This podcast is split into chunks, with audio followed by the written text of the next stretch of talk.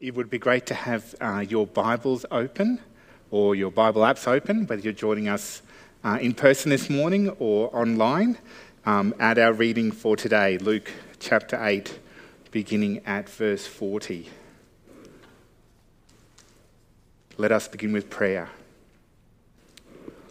Almighty Father, as you have given us your word, give us now your spirit, that we may understand and live the things which we hear. We pray this in Jesus' name. Amen.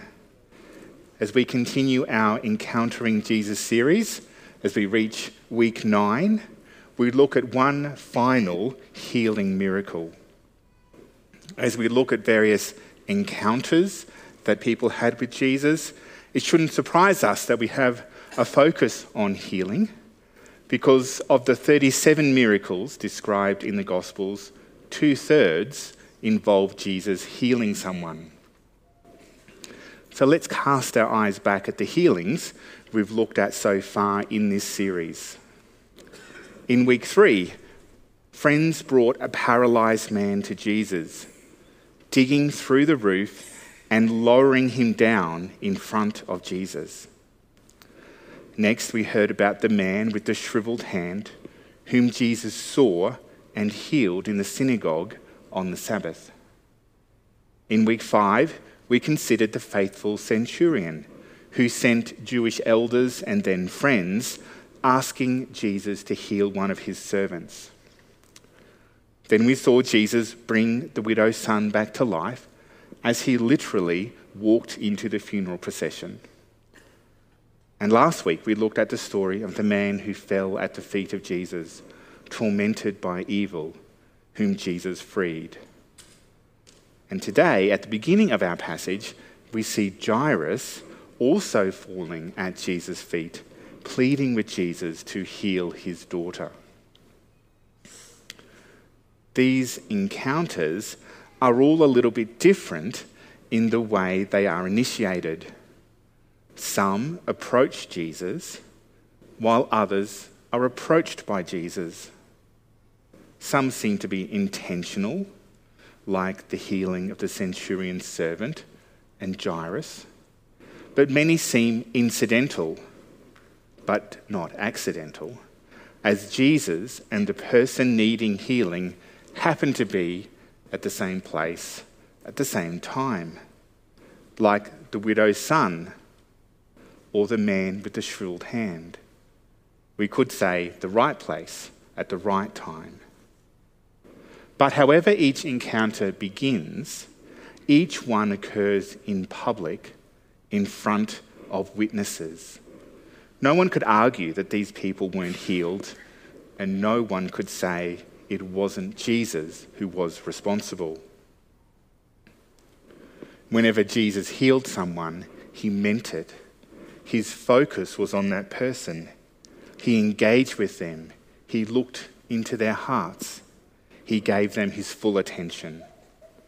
Like Bartimaeus, a blind man who was brought before Jesus. Jesus looked at him and asked him, What would you have me do for you?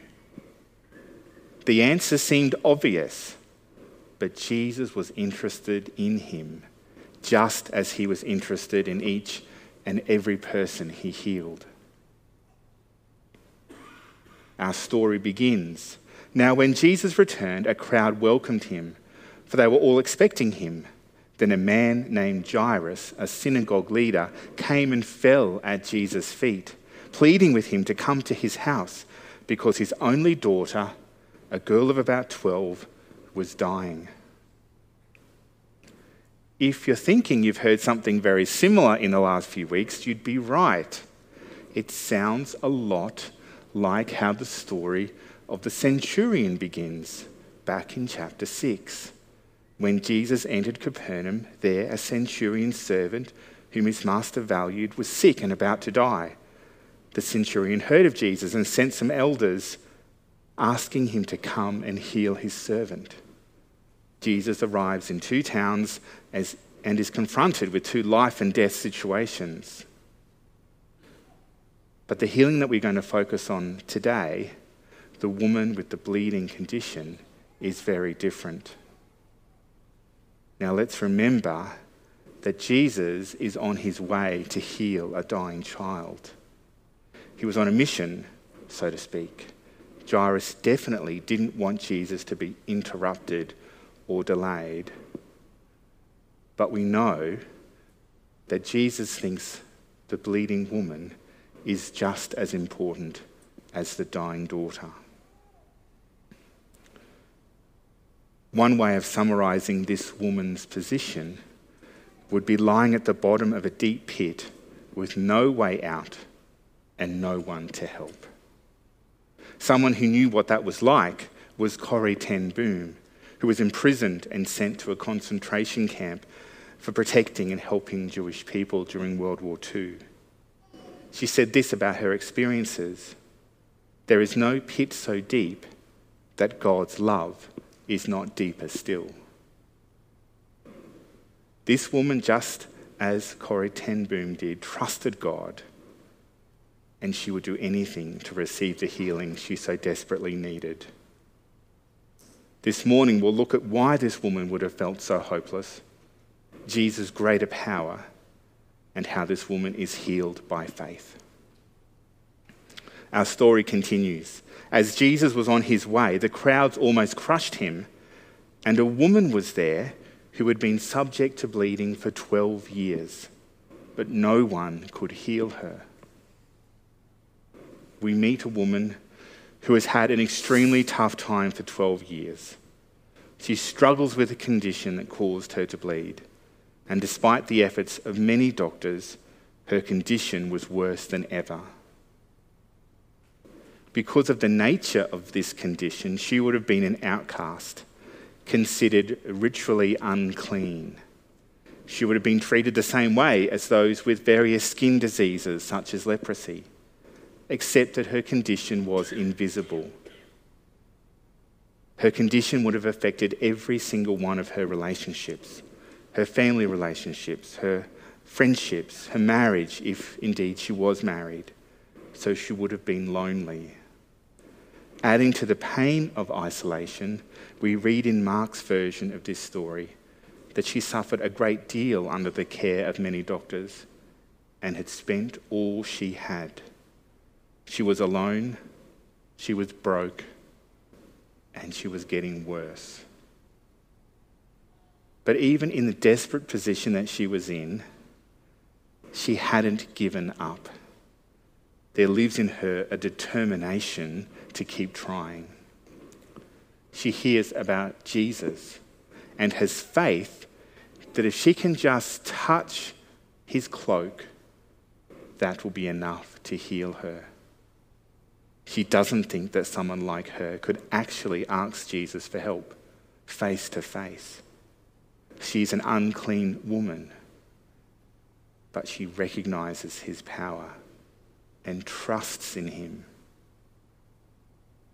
Still, getting close enough to Jesus will not be easy. The crowd was so big that it nearly crushed Jesus. But she is determined. She follows him and takes her chance. She came up behind him and touched the edge of his cloak, and immediately her bleeding stopped.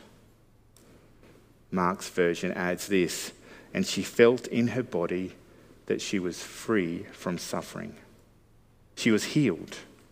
After 12 years of isolation, she finally had her chance to rejoin life with her family, her friends, her husband, or possibly get married and have children.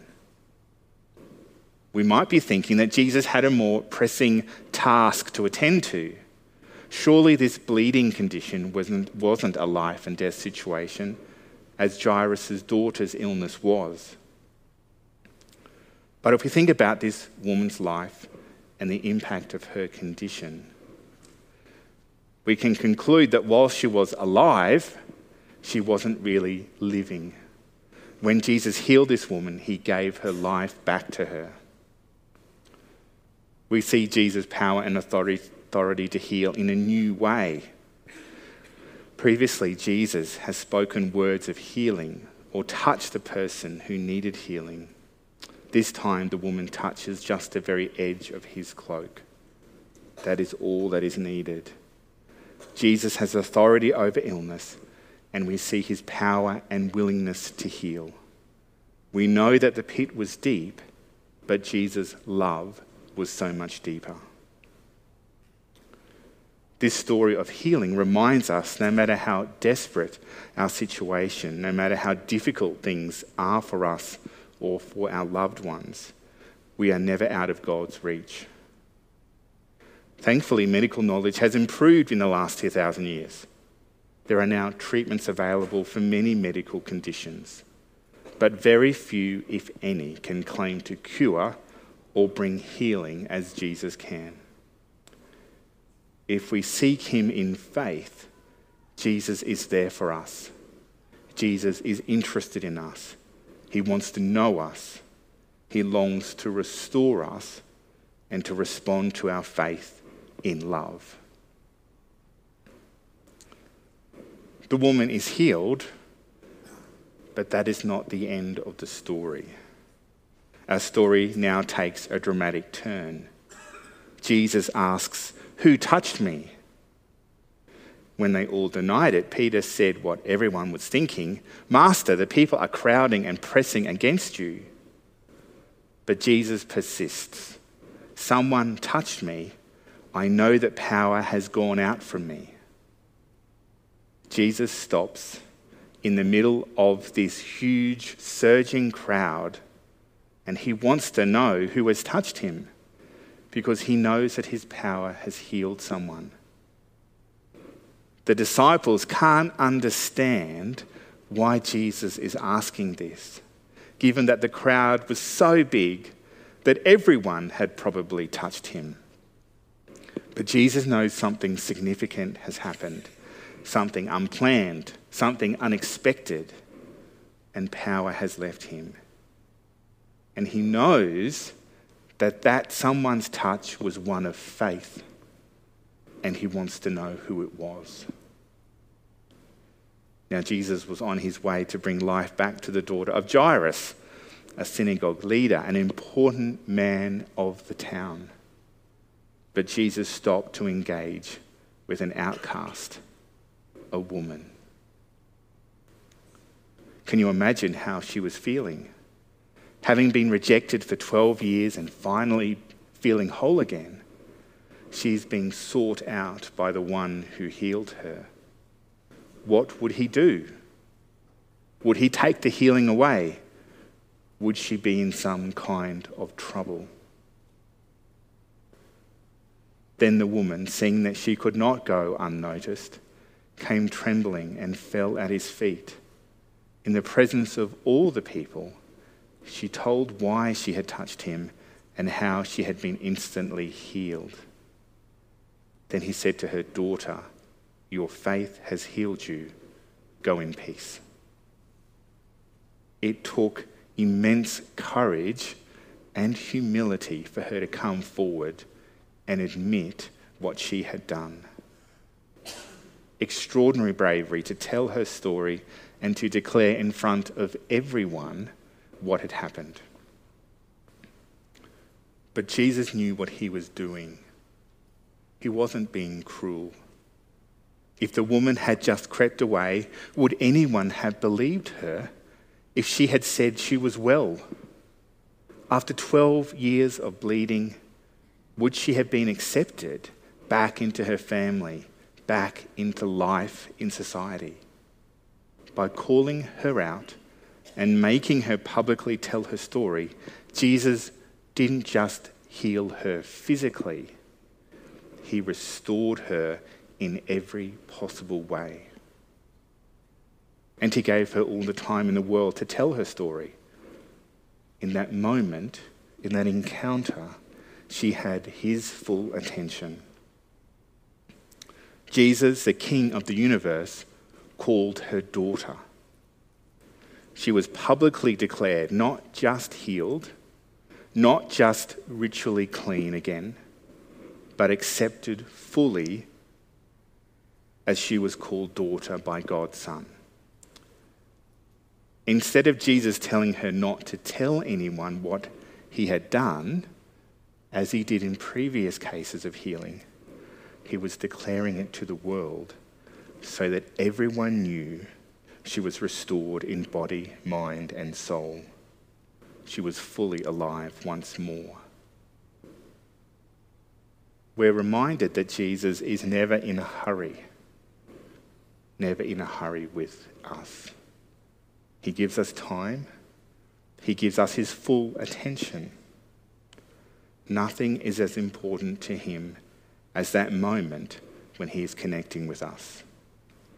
He wants to hear our whole story. Now, whether that moment involves us or a loved one being healed physically is not promised. But what Jesus does is to bring healing to our souls, restoring us to Him, reconciling us to Him.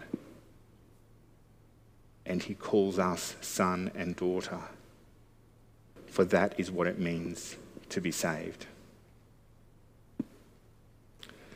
The good news is that Jairus' daughter is also healed. Yes, the delay means that she dies, but Jesus ignores the instructions to stay away and not waste his precious time. Once again, Jesus demonstrates his power over death, just as he has demonstrated his power over sickness. And in doing so, he gives us a glimpse of our own resurrection and eternal life with Jesus. Let us all be encouraged by this woman's healing and her faith. Whatever our story, whatever our journey through life has been to this point, let's reach out and touch Jesus in faith. Let him welcome you into his family and let him minister to you. Bring healing, bring restoration, bring blessing with the word shalom go in peace. Let us pray. Loving Father, we thank you so much for Jesus' love and compassion. We thank you that he loved us so much that he died on the cross for us and rose again. Let us be reminded of your love and your grace. Let us be encouraged by this woman of faith who reached out and was healed. Help us to reach out to you in faith in whatever need or challenge we face. Help us to go out into the world and share the good news that you bring us each day. We pray this in Jesus' name. Amen.